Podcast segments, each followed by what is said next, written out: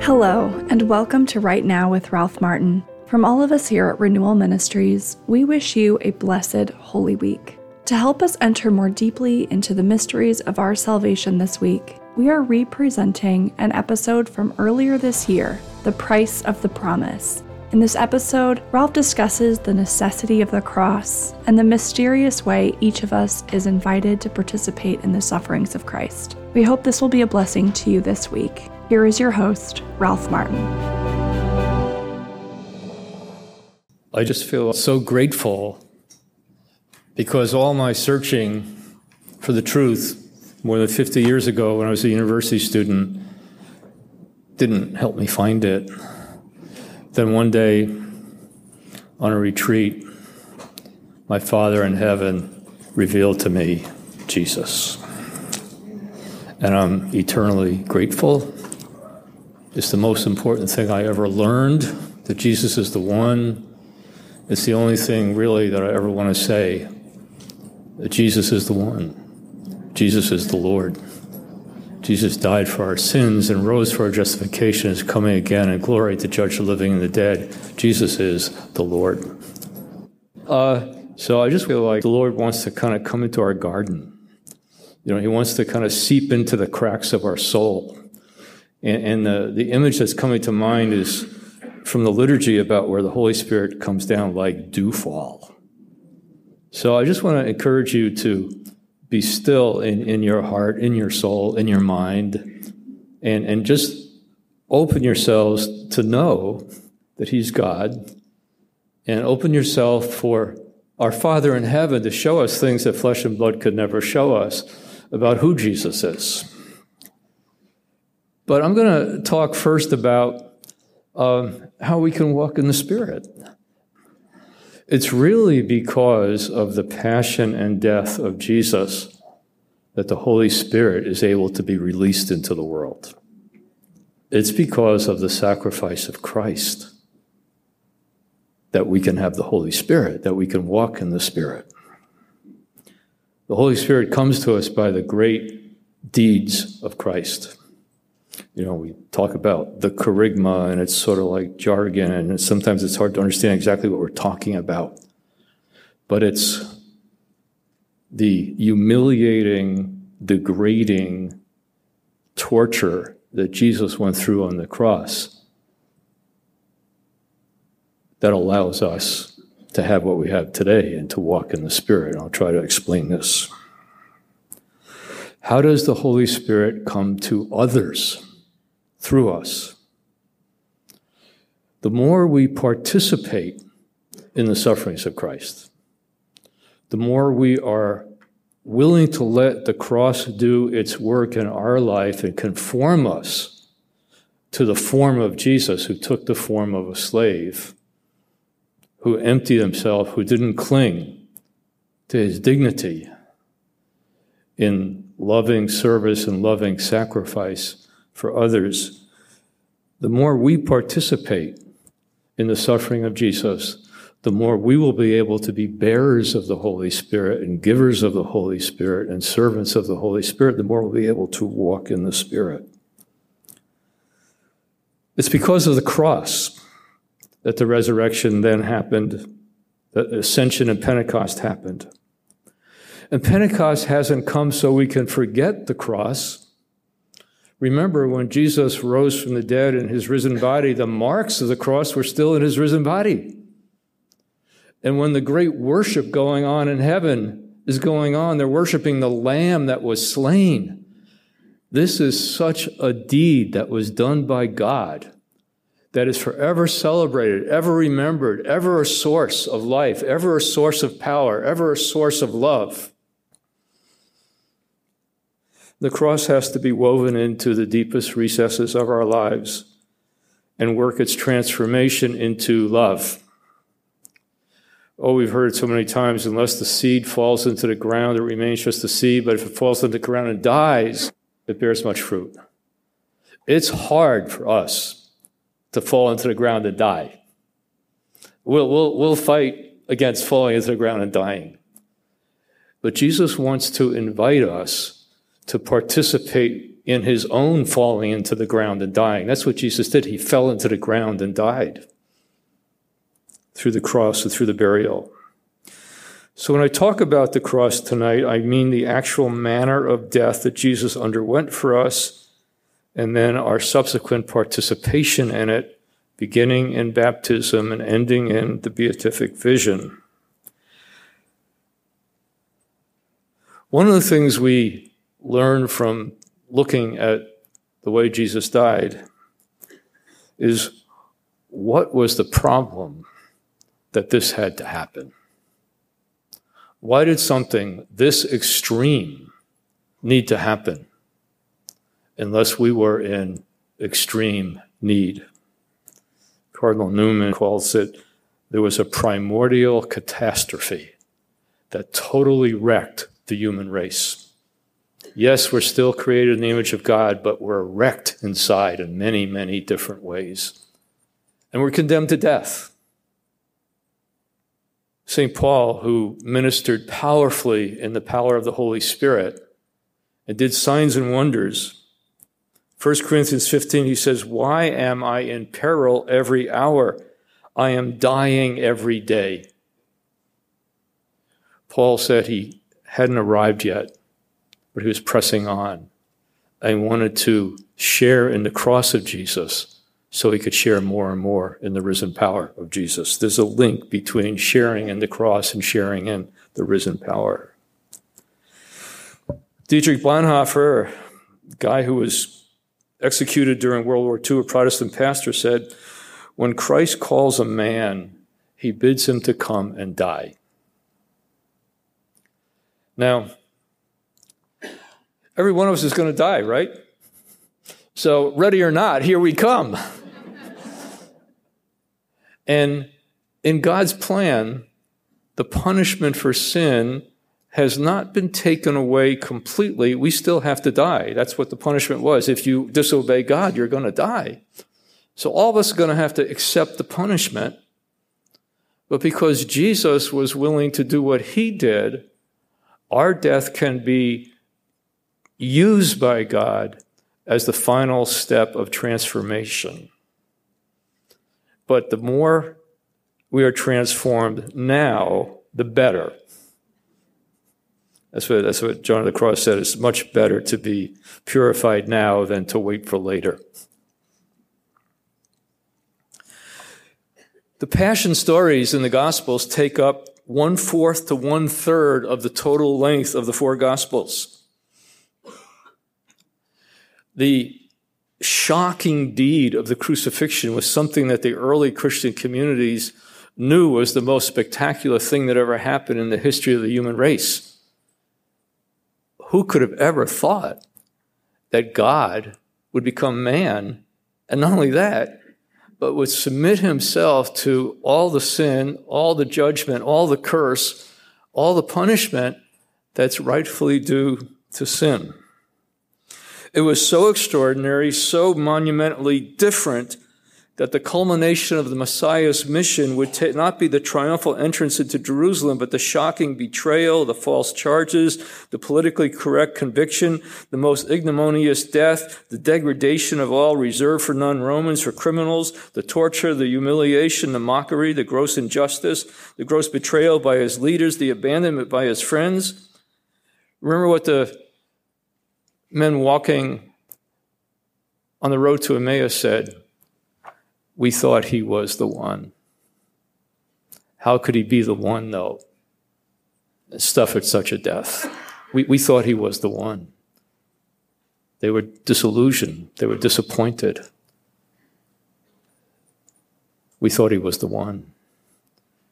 He is the one, but in a totally unexpected way so radical, so different, so shocking that large parts of the gospel are devoted to betraying his passion. It looked like utter failure. It looked like the world had won. It looked like the devil had won.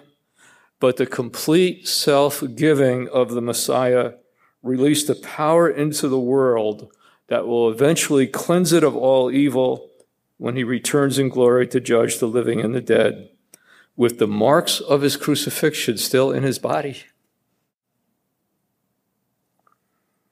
Philippians chapter 2, verses 5 to 11. This is a familiar text, but I want to bring your attention to one word. I'll tell you what it is. You don't have to guess. Have this mind among yourselves, which was in Christ Jesus, who, though he was in the form of God, did not count equality with God a thing to be grasped, but he emptied himself, taking the form of a servant or a slave, being born in the likeness of men. And being found in human form, he humbled himself and became obedient unto death, even death on a cross. And here's the word therefore, God has highly exalted him. It was because of this stupendous act of love and self giving, it was because of that that God raised him from the dead.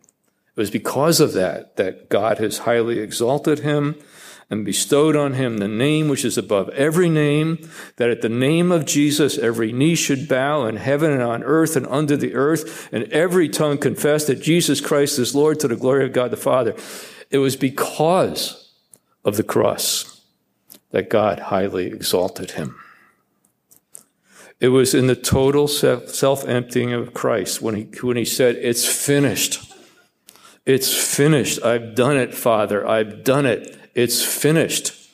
I've obeyed to the death that the possibility was open for us to be filled with all the fullness of God. God isn't a quantity. God isn't a substance like human substances. God is a spirit. And He wants to seep into the deepest recesses of our soul and surprise us by grace. He wants to free us from addictions and free us from compulsions and free us from idolatry and free us from protections that we built around ourselves so that we can give ourselves with Jesus as Jesus gave himself. God is not just a presence or a power. He's a trinity. And what he's redeeming us for is to enter into this most intense and powerful interpersonal relationships. You know all the struggles we have in our relationships, right? We, we have a hard time sometimes kind of getting it with each other, you know, and, and understanding each other and meeting each other's needs and loving each other. God's preparing us for an eternity of interpersonal love. we better get ready we better want it. We better start practicing right now in all our relationships. And the cross of relationship is one of the things that God uses to prepare us for that. Interpersonal eternal love is very challenging. Requires a profound conversion and purification in the very depths of our soul and body. Sin makes this kind of love impossible and must be destroyed, not just forgiven, but destroyed. Jesus was born to be crucified. The shadow of his death was there from the very beginning. His whole life was moving towards the cross, and he knew it. The shadow of our death is there also from our beginning. The penalty for the rebellion and disobedience of our first parents. One of the things that Therese of Lisieux, the little flower, said is that people don't think about death enough. People don't think about death enough. This is exactly what she said. God gave me the grace of knowing the world just enough to despise it and separate myself from it. I must admit, though, that this type of life had its charms for me too. But the friends we had there at Alencon were too worldly they, too, know, they knew too well how to mix the joys of this earth to the service of God. They didn't think about death enough, and yet death had paid its visit to a great number of those whom I knew the young, the rich, the happy. And I see that all is vanity and vexation of spirit under the sun, that the only good is to love God with all one's heart and to be poor in spirit here on earth. Perhaps Jesus wanted to show me the world before his first visit in order that I may choose freely the way I was to follow. Sometimes we've drifted along in our Christian life and haven't made a clear decision that by the grace of God we want to be obedient to the end, we want to follow Jesus to the end, to the death.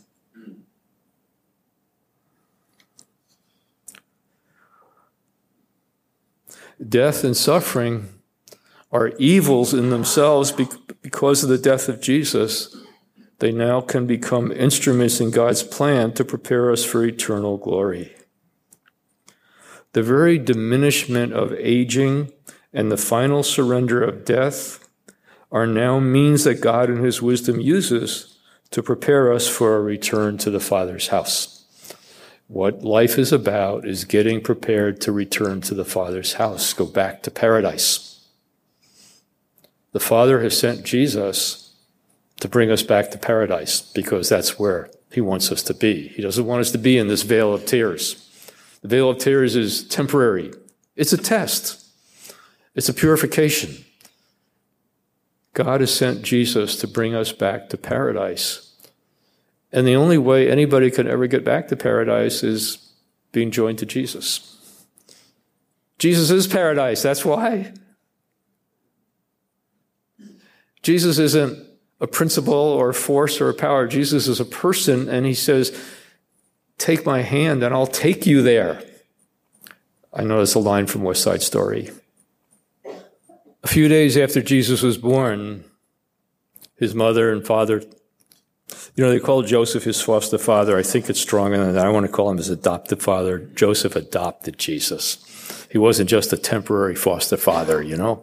He adopted Jesus. He took care of him as his son. They come into the temple, and Simeon blessed them and turned to Mary, his mother. Behold, this child is set for the fall and the rising of many in Israel, and for a sign that's spoken against, a sign of contradiction. And a sword will pierce through your own soul, so that the thoughts of many hearts may be revealed. It was there from the beginning. He was going to be a sign of contradiction. He was going to be opposed. He's going to be the cause for the rise and the fall of many in Israel. This is serious business. Jesus is serious business. The Father sending Jesus to take us back to paradise is serious business. And it really matters whether people listen to him or not. It really matters whether people love him or not. It really matters whether people eat his body and drink his blood or not. It really matters if people take a hold of Jesus. Because as Jesus is going to lift to heaven all those who have become part of his own body. In each of the four Gospels, and this is pretty extraordinary, there are three solemn warnings that Jesus gives his disciples about the coming passion and death. This was so shocking to Peter that Peter said, God forbid that anybody would kill you. And Jesus' answer to Peter, of course, is even more shocking. Get behind me, Satan. Don't keep me from the action that will save the world. Don't keep me from the action that will enable the doors of heaven to be opened again. Don't keep me from the action that will enable sins to be forgiven. Don't keep me from doing what I need to do so that human beings can be reconciled to God the Father. Yes. There was a shadow on Jesus from the very beginning. There was an icon of Our Lady of Perpetual Help. It was an icon that was found in, I think, the 1700s in Italy. It's become something that the Redemptorist religious order has adopted as something they do. But what you see is Jesus in Mary's arms looking over his shoulder at angels holding implements of the Passion. The shadow of his death was there from the beginning. He knew that's where he was heading, that's where he wanted to go. In the cross, an amazing number of spiritual realities come to bear. On the cross, we see the utter wickedness and depravity of sin. We see what rebellion and disobedience looks like. We see each element of the torture, the humiliation, the shame, the mockery, the horror. He was probably naked on the cross, which makes it even more degrading and demeaning and humiliating. Crucifixion was designed to degrade human beings. It was a torture death. It was a public humiliation death. 2 Corinthians chapter 5 verse 21. For our sake he made him to be sin who knew no sin so that in him we might become the righteousness of God. Remember who this is and see what they're doing to him. We're seeing sin lash out at goodness. We're seeing sin lash out at God. We're seeing the rebellion of the human race taking it out on God Himself. It wasn't pretty. Galatians chapter 3, verses 10 to 14. Christ redeemed us from the curse of the law, having become a curse for us. For it is written, Cursed be everyone who hangs on a tree, that in Christ Jesus the blessing of Abraham might come upon the Gentiles, that we might receive the promise of the Spirit through faith. This is what it took for the promise of the Spirit to come to us. This was the price that was paid for the promise of the Spirit. Deuteronomy chapter 21, verse 23 talks about when you hang an executed criminal on trees, you do it to avert the wrath of God. The Dead Sea Scrolls associate crucifixion with the curse of Deuteronomy 20, chapter 21.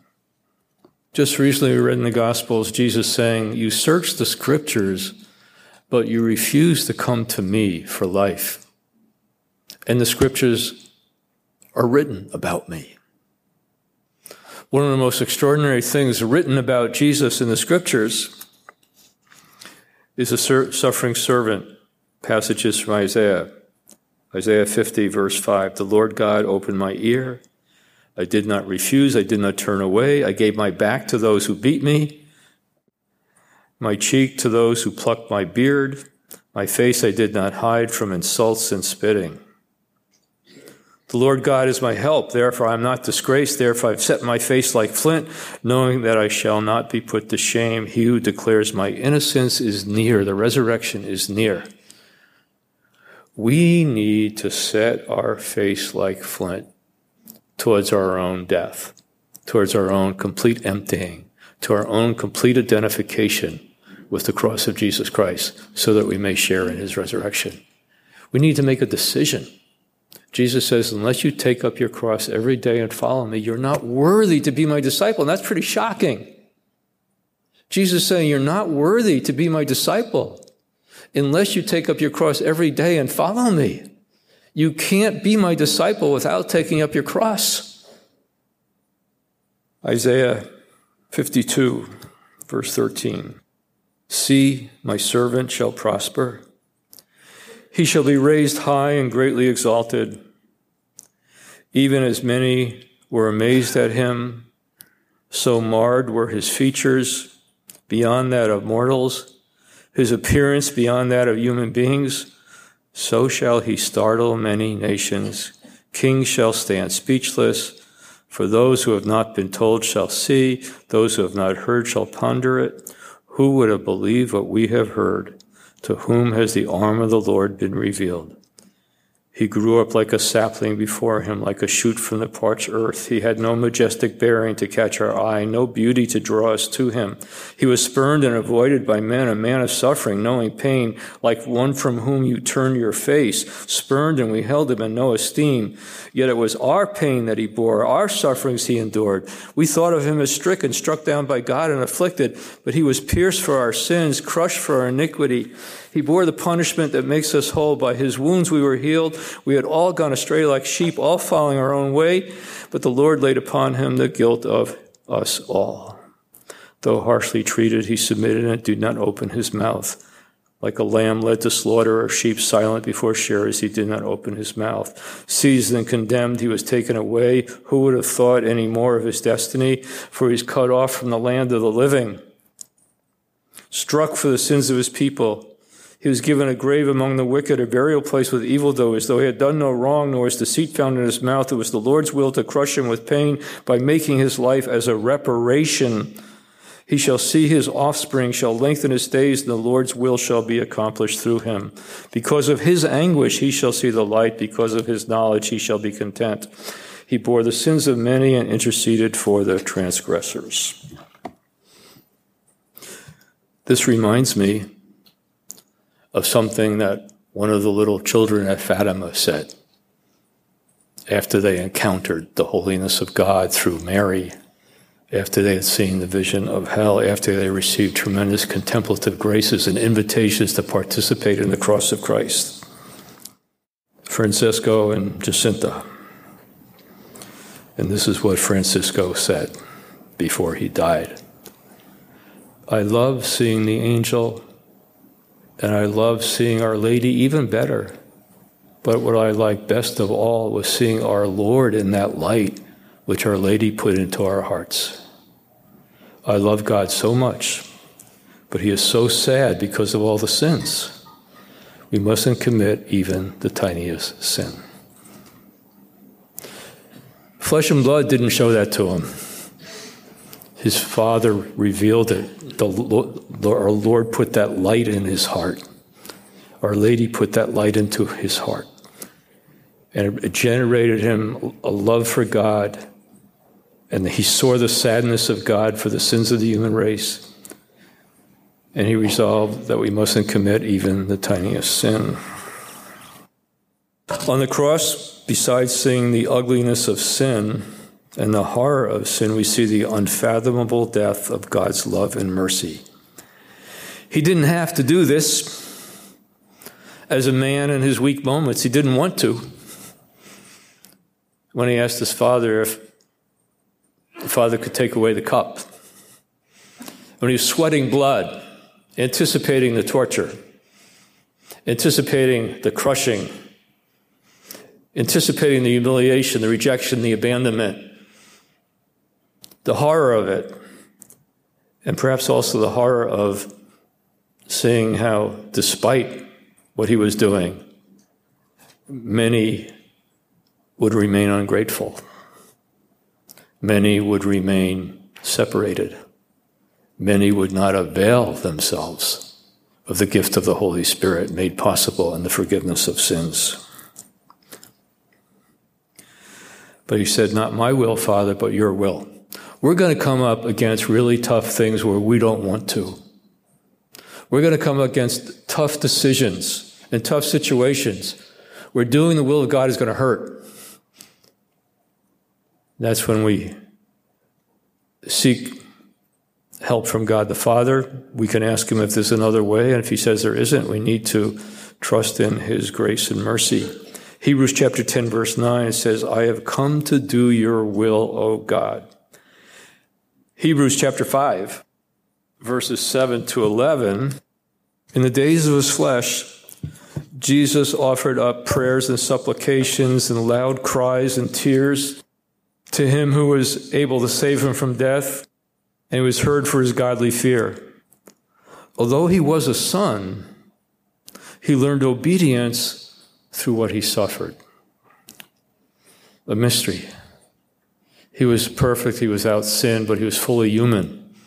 And in his humanity, there's a way in which things deepened in him through suffering. He learned obedience through suffering. He was tempted not to obey. He didn't want to obey as a man. He didn't want the passion. He didn't want the pain. He didn't want the torture. He didn't want the humiliation. But he came to do the Father's will.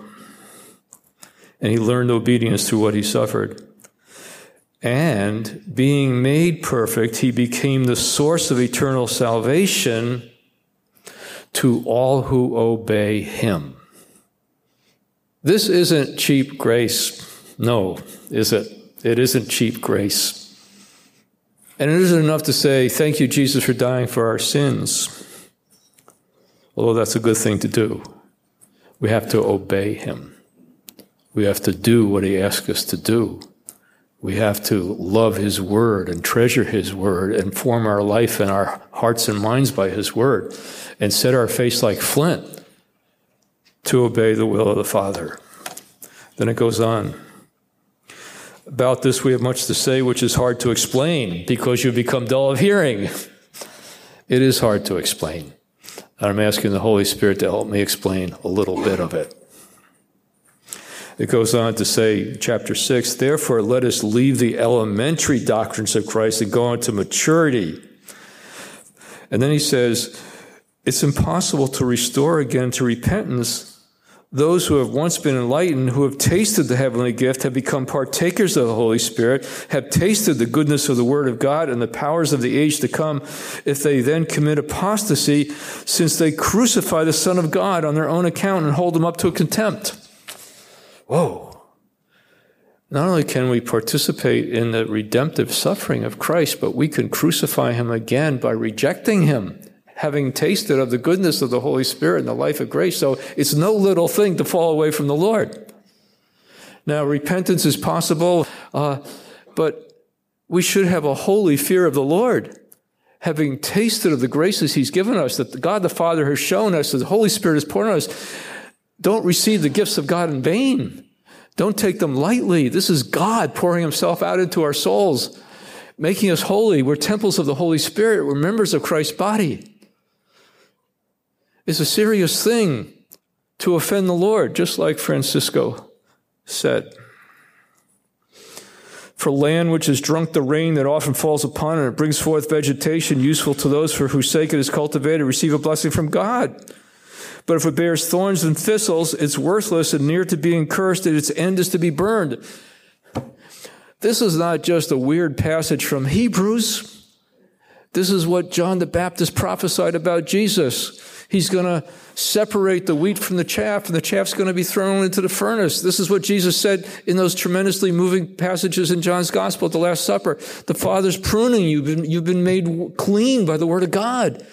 You, you've been cleansed by the Word of God. But if you're going to bear fruit, the Father's going to prune you more. He's going to purify you more. He's going to join you even more to the suffering of Jesus so you'll bear even more fruit. But if you don't bear fruit, you're going to be cut off and thrown into the fire. This is serious business. This is the Son of God. This is fire. Though we speak thus, yet in your case, beloved, we feel sure of better things that belong to salvation. This, this is the encouraging word. This is for you. For God is not so unjust as to overlook your work and the love which you showed for his sake in serving the saints as you still do. And we desire each one of you to share the same earnestness in realizing the full assurance of hope until the end, so you may not be sluggish, but imitators of those who through faith and patience inherit the promises. I'm going to say just a little bit now about our participation in the sacrifice of Jesus, which is both a privilege and a necessity. Romans chapter 8, verses 12 to 17. If you live according to the flesh, you will die. It doesn't mean by the body. If you live according to disordered desires, re- resistance, rebellion, self seeking, you'll die. But if by the Spirit you put to death the deeds of the body, you will live. For all who are led by the Spirit of God are sons of God. When we cry, Abba, Father, we, we sing the song, Father, Good Father, it's the Spirit Himself bearing witness with our spirit that we are children of God. But listen to this. And if children, we're heirs then, heirs of God, and fellow heirs of Christ, provided we suffer with Him, in order that we may also be glorified with Him. Pentecost doesn't do away with suffering. Pentecost doesn't do away with the cross. Pentecost, rejoicing in our status in God, means embracing the purification and the suffering for the gospel and for love that's necessary. Now, one of the most familiar passages that we know by heart and comes up in the gospel all the time where somebody asks Jesus, What's the most important commandments? And Jesus says, What's the first of all the commandments? Jesus said, The first is this Hear, O Israel, the Lord our God is Lord alone. You shall love the Lord your God with all your heart, with all your soul, with all your mind, and with all your strength. And the second is this You shall love your neighbor as yourself. There's no other commandment greater than these. But do you realize what it would take for this to be true in our lives? I mean, to love the Lord our God with all our mind and all our heart and all our soul and all our strength and our neighbor as ourselves. Wow. A lot of purification is needed, right? A lot of purification is needed. A lot of emptying is needed. A lot of suffering is needed. And this is all so that we can participate in the very nature of God. Do you know what it would take to participate in the nature of God? Oh, mighty transformation, mighty transformation. But you know what? Nobody's in heaven without that transformation. So embrace the cross now. The sooner the better, right? Yes. The suffering of denying our selfish desires, the suffering of resisting temptation, the suffering of resisting the devil, the suffering of resisting peer pressure, the suffering of resisting fitting into the wrong things and people and places, the suffering of making the necessary radical decisions that can cut like a sword, the suffering of obedience. Matthew chapter 5, verses 29 and 30. If your right eye causes you to sin, pluck it out and throw it away. It's better that you lose one of your members than that your whole body be thrown into hell. And if your right hand causes you to sin, cut it off and throw it away. It's better that you lose one of your members than that your whole body go into hell. Radical decisions Jesus is asking us for. He's asking us to hate sin and to love virtue. He's hating us to, he's asking us to hate sin and love virtue. And sin is not just individual sins. Sin in the New Testament is also a power. It's a power of the deep wound in our soul that the devil takes advantage of us, that keeps us as slaves, and it can only be broken by not any effort on our part. It can only be broken by applying the cross of Christ to us. And it says that's what happens to us in baptism. We die with Christ in baptism. But that then is a lifelong process of yielding to that and growing in that. Matthew chapter 10. Do not think I have come to bring peace on earth. I have not come to bring peace. That's the sword, for, but a sword. For I've come to set a man against his father, and a daughter against her mother, and a daughter in law against her mother in law. And a man's foes will be those of his own household. God forbid, but yes, it happens. He who loves father or mother more than me is not worthy of me. Oh, oh.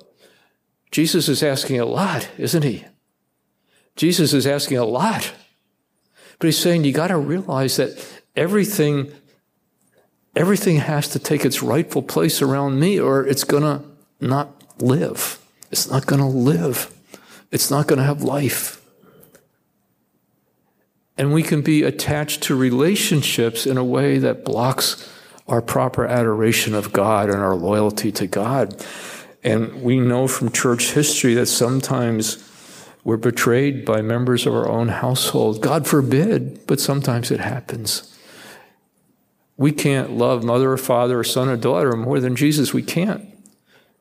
We have to keep loving them even when they turn against us, even when they turn against Jesus. We have to never give up in praying and fasting for their salvation, but we can't be emotionally tied in a way to people that leads us away from first loyalty to Christ. Jesus says, He who does not take his cross and follow me is not worthy of me. He who finds his life will lose it, and he who loses his life for my sake will find it. Wisdom chapter 3, verses 1 to 6. The souls of the just are in the hands of God. For if before men indeed they be punished, yet is their hope full of immortality. Chastise a little. God disciplines those he loves, right? Chastise a little, they shall be greatly blessed because God tried them and found them worthy of himself. Brother, we have to let, and sisters, we have to let God try us so we're worthy of him. We have to let him purify us so that we can participate in divine life.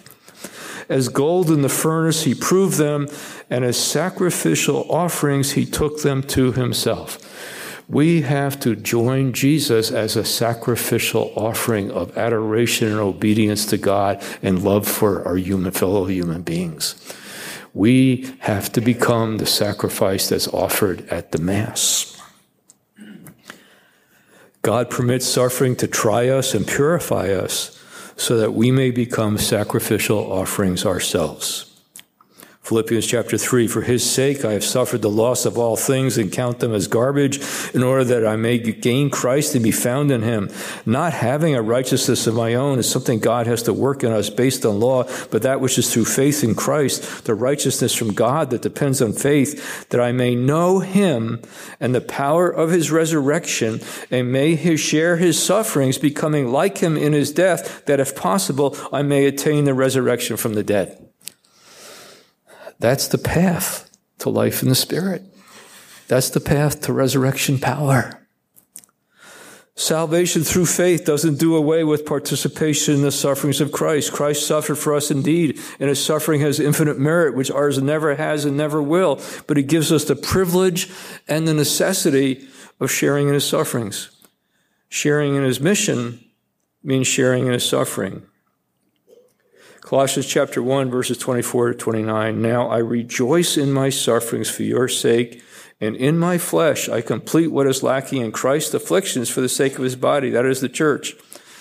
Nothing's lacking in the sufferings of Christ, but in the wisdom of God, He's giving us the opportunity to participate with Jesus in the salvation of the world by joining our sufferings to His suffering. This is primarily talking about the suffering that comes from following Jesus and serving Jesus, but also has been applied in the history of the church to all the sufferings that come our way. Him we proclaim, warning every man and teaching every man in all wisdom, that we may present every man mature in Christ. For this I toil, striving with all the energy which he mightily inspires within me. 1 Peter chapter 4 verses 13 to 16. Beloved, rejoice to the extent that you share in the sufferings of Christ, so that when his glory is revealed, you may also rejoice exultantly. If you are insulted for the name of Christ, blessed are you, for the Spirit of glory and of God rest upon you.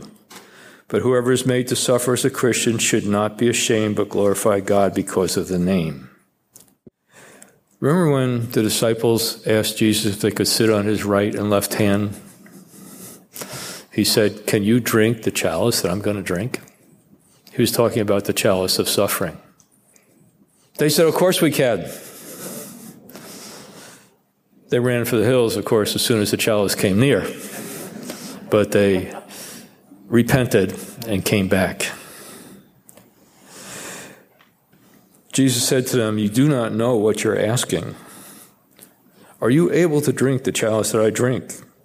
Or to be baptized with the baptism with which I am baptized. And they said to him, Of course we can, we're able. And Jesus said to them, The chalice that I drink, you will drink, and with the baptism with which I am baptized, you will be baptized. But to sit at my right hand or my left is not mine to grant, but it's for those for whom it has been prepared. The Eucharist. When Jesus said, do this in memory in memory of me, he wasn't just talking about the sacrament. He was talking about do what he did that the sacrament brings present to us. The separation of the bread and wine, the separation of the consecrated wine, the consecrated bread, the body and blood of Christ is a sign of his death. In fact, Paul says every time we celebrate the Eucharist, we proclaim the death of the Lord until he comes. We're remembering the sacrifice in the Eucharist. We're remembering the crucifixion. We're remembering the, the self giving of Jesus. And then we're offered the chalice. When we go up and we take the chalice, think of these words Can you drink the chalice? When we drink the chalice, we're saying yes to going all the way with Jesus. We're saying yes to obeying the will of the Father. We're saying yes to bearing the suffering that the Lord permits in our life for the sake of our sanctification and for the salvation of souls. Divine mercy. My wife Ann, who's here, wakes up sometimes at night, just like we all do, and she felt like the Lord asked her to say the Divine Mercy Chaplet whenever she wakes up at night for those who are dying. And I thought that was a good idea, so I'm doing it now too. And I'm also adding it for souls in purgatory and for those tempted to suicide and those tempted to unchastity. Eternal Father, I offer to you the body and blood, soul and divinity of your dearly beloved Son, our Lord Jesus Christ, in atonement for our sins and for the sins of the whole world. Let's say it together. Eternal Father, I offer to you the body and blood, soul and divinity of your dearly beloved Son, our Lord Jesus Christ, in atonement for our sins and for the sins of the whole world. And I'll end with this Galatians chapter 5. Paul says, But I say, walk by the Spirit, and do not gratify the desires of the flesh. For the desires of the flesh are against the Spirit, and the desires of the Spirit are against the flesh. These are opposed to each other to prevent you from doing what you would. But if you are led by the Spirit, you are not under the law. Now, the works of the flesh are plain immorality, impurity, licentiousness, idolatry, sorcery, enmity, strife, jealousy, anger, selfishness, dissension, party spirit. That's not like partying. That's spreading spreading division ungodly division, envy, drunkenness, carousing, and the like. I warn you, as I warned you before, that those who do such things shall not enter the kingdom of God. We're living in a tough time right now in the history of the church. There's a lot of blurring of the Word of God. There's a lot of compromise with the world. There's a lot of trying to please people. There's a lot of trying to keep peace at every price. But Jesus came to bring a sword. The sword is his word.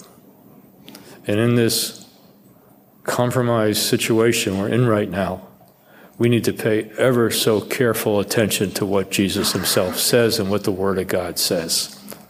Those who do these things will not enter the kingdom of God. There really is a heaven, and there really is a hell. And it really matters whether people pay attention to Jesus or not. It really matters whether people hear the word of God or not. It really matters if we're willing to suffer to share the gospel with others and to pray and fast for the salvation of souls. And it goes on. But the fruit of the Spirit is love, joy, peace, patience, kindness, goodness, faithfulness, gentleness, self control. And those who belong to Christ Jesus have crucified the flesh there's an amazing number of refer- references to the crucifixion being applied to us. Paul says, I've been crucified to the world, and the world's been crucified to me. Here we talk about crucified the flesh with its passions and desires. If we live by the Spirit, let us also walk by the Spirit. We can't walk by the Spirit unless we apply the cross of Christ to our disordered desires and the sin in our life. We, we can't. We can't share in the glory without sharing in the suffering. We have to embrace the cross and know it's God's wisdom to prepare us for paradise. Romans chapter 12, finally. I appeal to you, therefore, brothers, by the mercies of God, to present your bodies as a living sacrifice, holy and acceptable to God, which is your spiritual worship. Do not be conformed to this world, but be transformed by the renewal of your mind, that you may prove what is the will of God, what is good and acceptable and perfect. Present your bodies as a living sacrifice, holy and acceptable to God, which is your spiritual worship. I shared something from Francisco, and now I'd like to end by sharing something from St. Jacinta. First of all, Mary, when she appeared to the children said this to them pray, pray very much. And we really, really need to take it seriously and realize what a blessing it is that we can pray and make sacrifices so that souls don't go to hell. Pray, pray very much. And make sacrifices for sinners. For many souls go to hell because there are none to sacrifice themselves and to pray for them. We can sacrifice ourselves in evangelization. We can sacrifice ourselves in following the promptings of the Holy Spirit.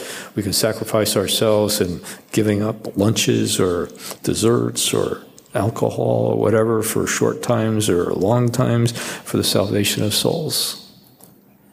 It is so meaningful that Mary is revealing to us that every single one of us, no matter what our circumstances are, can do something every day for the salvation of souls. I mean, that's the bottom line. That's the bottom line salvation of souls.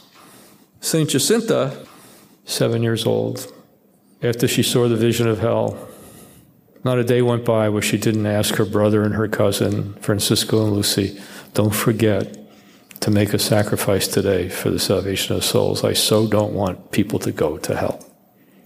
So, if we want to walk by the Spirit, we need to walk with Jesus, the same path he took. We need to allow Jesus to give us the strength and give us the grace to be really a close friend to him and not run away from his cross, but to accept it and to offer it for the salvation of souls and to thank him for the purification that's working in our life, preparing us for the journey home. So let's walk by the Spirit, but let's not forget to crucify the flesh. Amen. This podcast is brought to you by Renewal Ministries, part of the Renewal Podcast Network. If you are enjoying this podcast, we invite you to help us spread the word by leaving us a rating or review, following or subscribing to this podcast, or sharing on social media. Until next time, this is Right Now with Ralph Martin.